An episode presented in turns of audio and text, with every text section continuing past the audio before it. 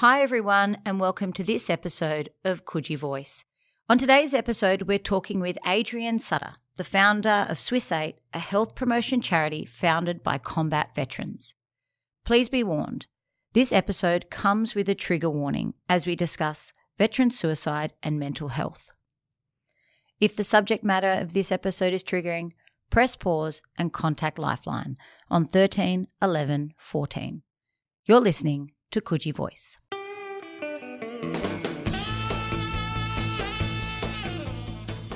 Well, I mean, mental health's always been a, a, focus kind of issue area in the veteran space. I was in the military for I did six years full time and then six years part time.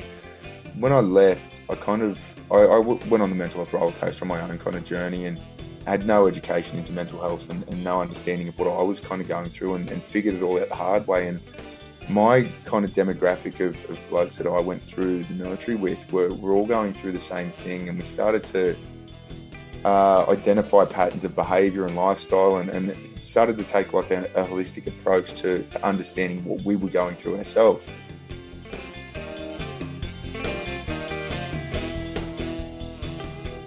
Veterans don't need jobs, they need purpose. Everyone in life needs purpose.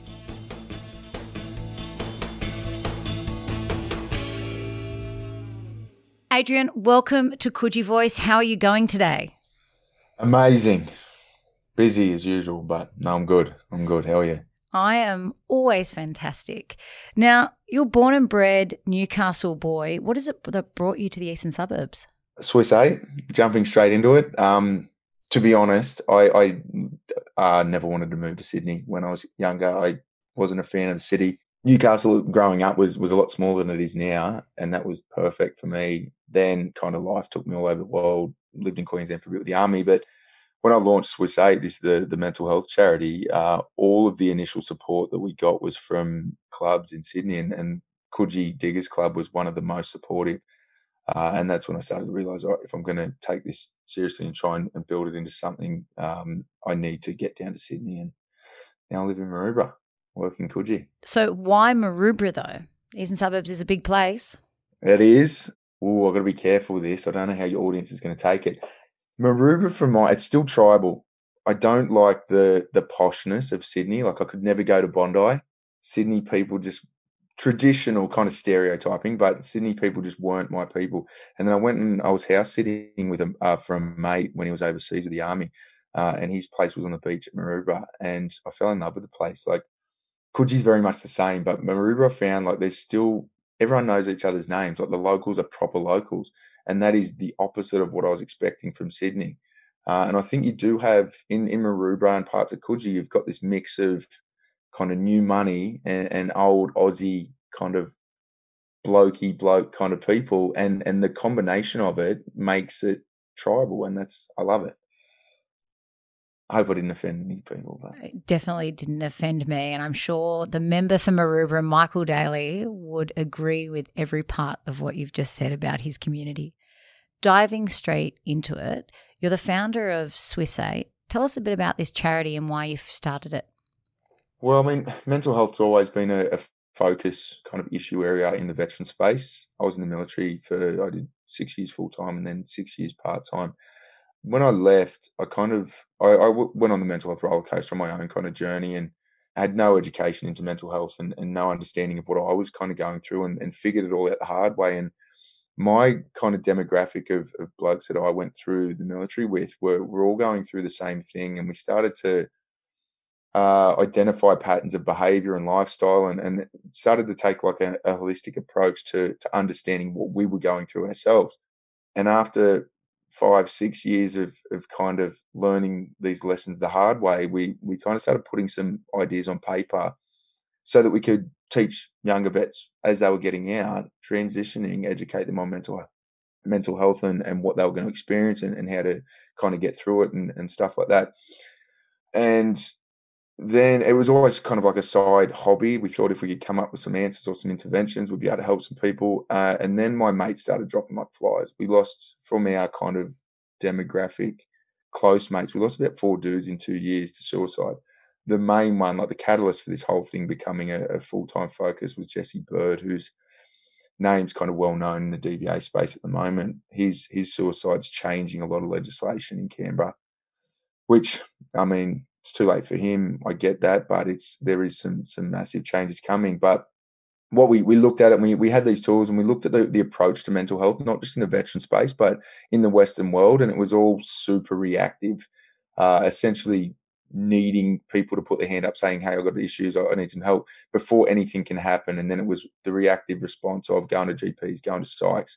Six to 12 months. I mean, the, the horror stories, like there's up to 12 month wait times to get in to see a psych. So for a blue collarish male demographic, which is the highest risk demographic for suicide, that approach just doesn't work because blokes just don't talk about their shit. A lot of pride gets in the way and no one admits they've got a problem. So we looked at it and said we need to get proactive. We need to flip, kind of disrupt this reactive model of mental health, get proactive, put tools in people's hands or education in front of people while they're still healthy and happy. Uh, and in the veteran space, that is while they're still in the military as they transition out, get them using tools and, and building a holistic lifestyle around things that keep you positive, keep you away from becoming anxious and depressed.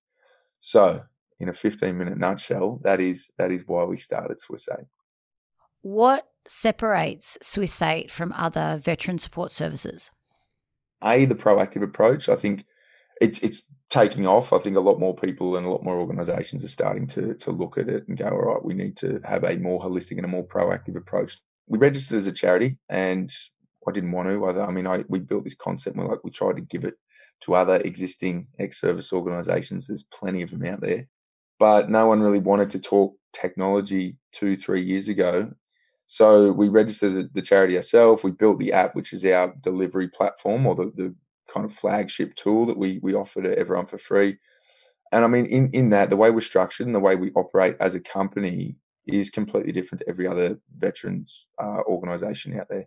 There's a few more popping up, but we are we are structured as a tech startup, registered as a charity, but our framework is is as a tech startup. We just want to build software to connect people and, and, and put tools in people's hands then, I mean, obviously, COVID came and, and shone a light on the utility of software for for these exact reasons.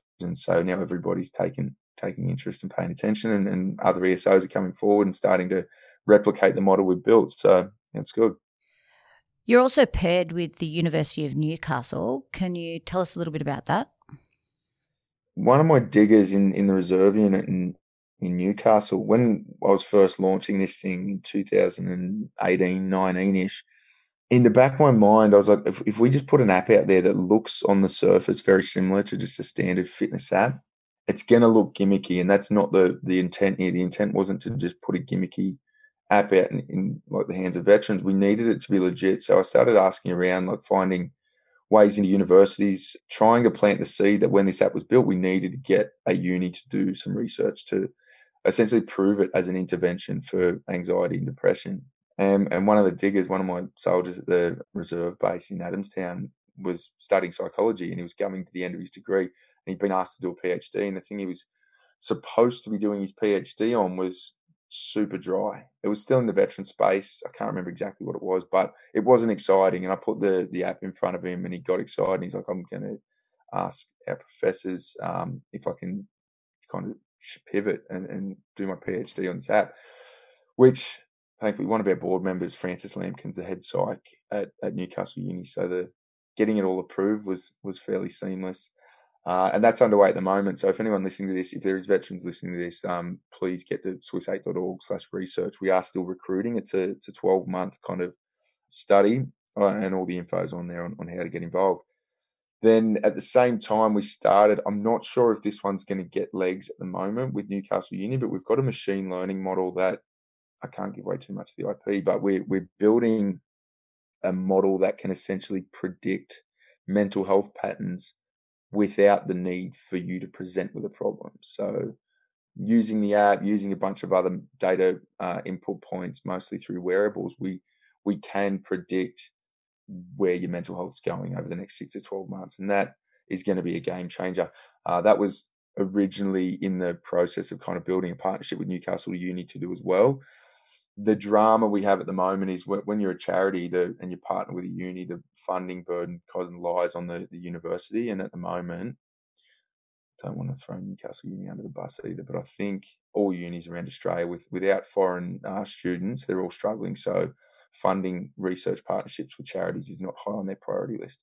So we're going to look at. I mean, we're not going to stop building that model. Obviously, I, I think the whole world needs it, but uh, we're going to look at privately funding. So for all the rich people in Coogee that want to get behind a really good tech intervention, you know who to call.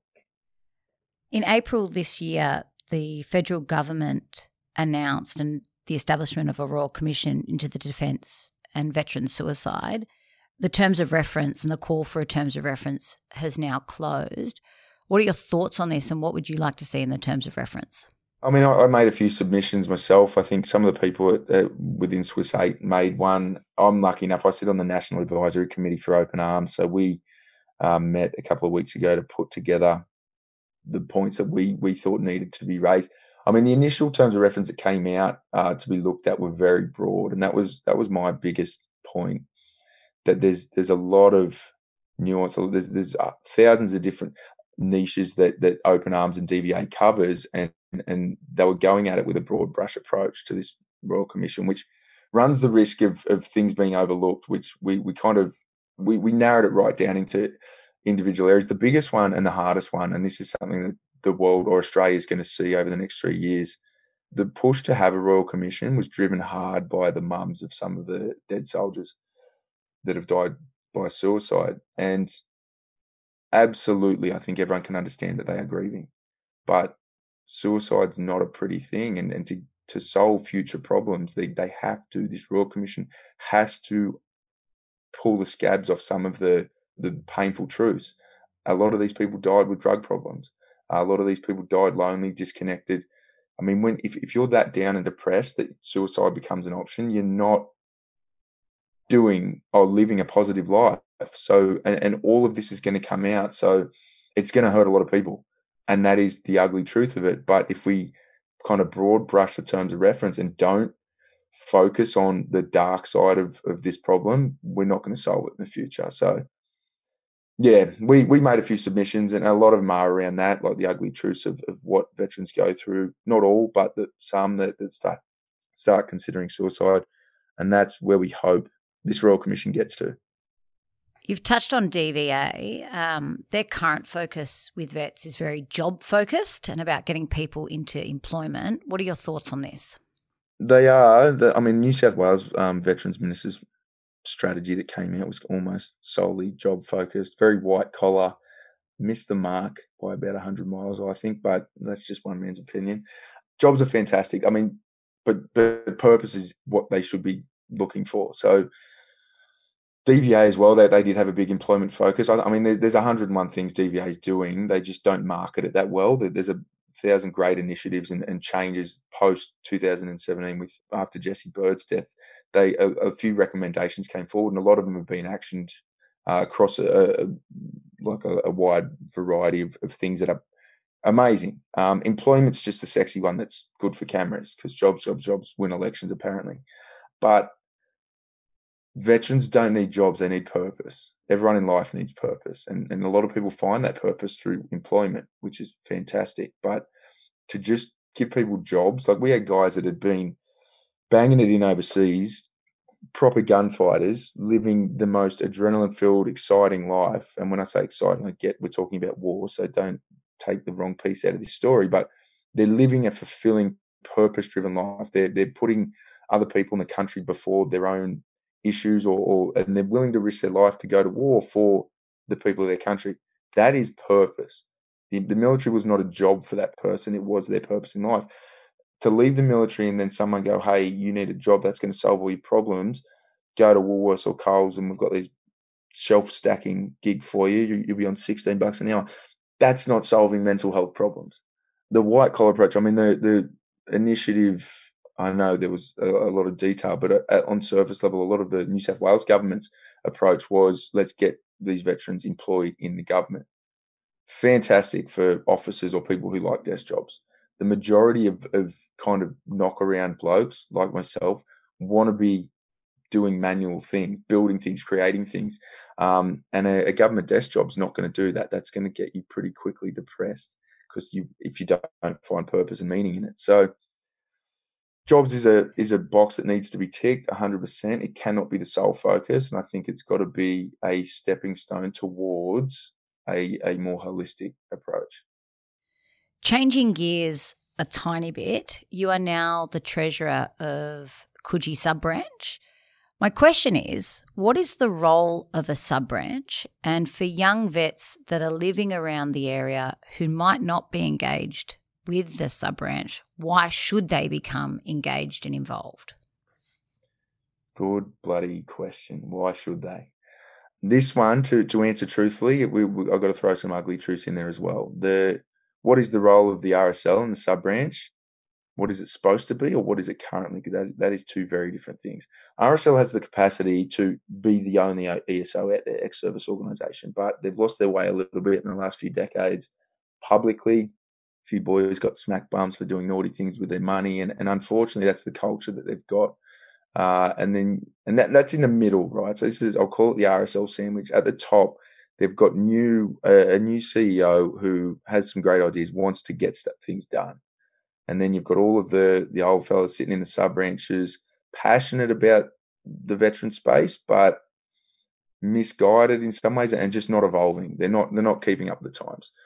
So on the ground level, with young veterans leaving the military who who should be stepping straight into joining RSLs, they're just not because a lot of them look at it and be like, "There's the RSL's done nothing for veterans in the last twenty years," um, which isn't true, but it's, it's it's easy to understand where that opinion comes from.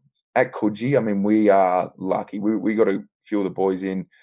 Coogee Diggers, the club, got right behind Swiss Eight, and that kind of brought us in and introduced us to the the sub branch members and we we got a few boys down at the election a year and a bit ago and, and we we got a few people voted on uh, that were under the age of 80 which was amazing. It's probably a, a great leap forward for the rsl um, so me me and a few of the boys now and and we didn't lose any of the old ones. I wasn't i mean the biggest fear for some of these older fellas on the, the sub men and women in, in the sub branches is if we bring the young people in they're going to kick us out and, and take over and that's not the intent. I don't think anyone under 50 really wants to run a sub branch by themselves. But we came in and we we took the focus away from saving money and and refocused on spending it because that's kind of the job of the RSL. Uh, spend money on veteran welfare projects.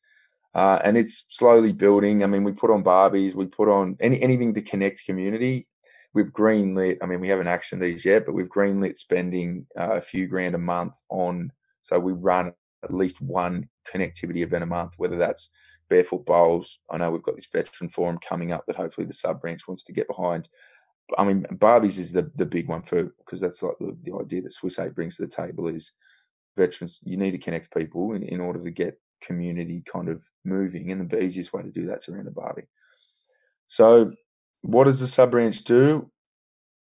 With this we're, we're still figuring that out but we need to find that's why we need to to get more veterans in the room to go what do you want it to do what what do you need it to do because at the moment there's a lot of sub branches out there that are just sitting on money and they're, they're not spending it they're not doing anything other than putting on free lunches for their handful of members and I don't, and that's not having a shot at them. They just don't know what else to do. So I think it's on the, the young veteran community as well to, to come forward, step into a, an RSL, hit the sub branch up, Tell them you've got ideas, things that you want to do. Don't make them ridiculous. Don't come forward and ask for 500k to kick off your new business idea because it's not going to happen. But they're willing to spend a little bit of money on on veteran welfare stuff. So it's moving forward.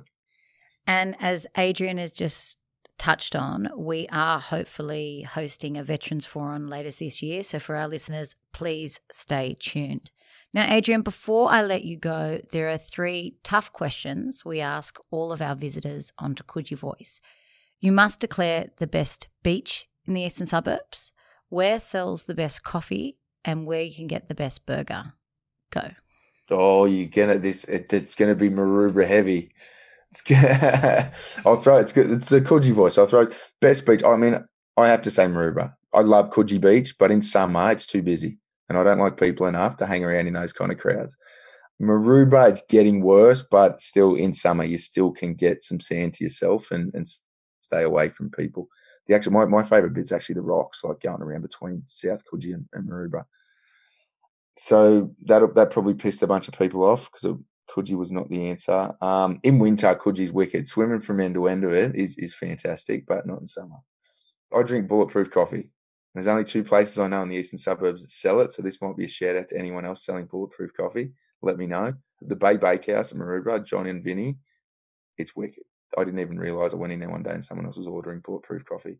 Bulletproof coffee, for anyone who, who's not aware, it's butter, coconut oil blended into coffee. It's fantastic. Cali Press do it too. Not as good as Johnny and Vinny, but Cali Press on Coogee Bay Road's got decent coffee as well. Um, bulletproof. I've never tried their other coffees. I don't openly eat a lot of bread, but oh, it's hard to go part. Well, there's again, I'm going to go two just to hedge my bets, keep the, the Maroubra locals happy.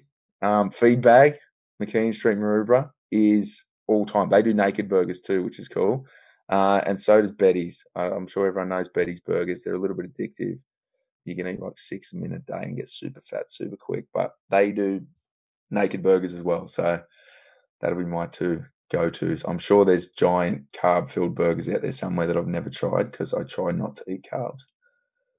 Adrian, if people would like to learn more about Swiss 8 and support your charity, where should they head to? Swiss8.org. That's S W I S S, then the number 8.org. It's got everything on there. It's got links to the app. It's got information. There's a We Do a podcast. There's a bunch of mental health resources. And obviously, there is fundraising portals if people want to host their own fundraisers or they can support the ones that we've got going at the moment. We're taking a team of veterans to the Finke Desert Race in a couple of weeks, which is kind of our fundraising focus at the moment. But yeah, Swiss8.org's got everything you need. You download the app, Swiss 8 app. It's in the App Store. It's free. Adrian, thanks for joining us on Coogee Voice. Magic. Thanks for having me. What a thought provoking conversation. Now, for those veterans that are living around the eastern suburbs that are interested in our Veterans Forum, stay tuned for more information. We'll be hosting it on the 11th of July at Coogee Diggers. You've been listening to Coogee Voice.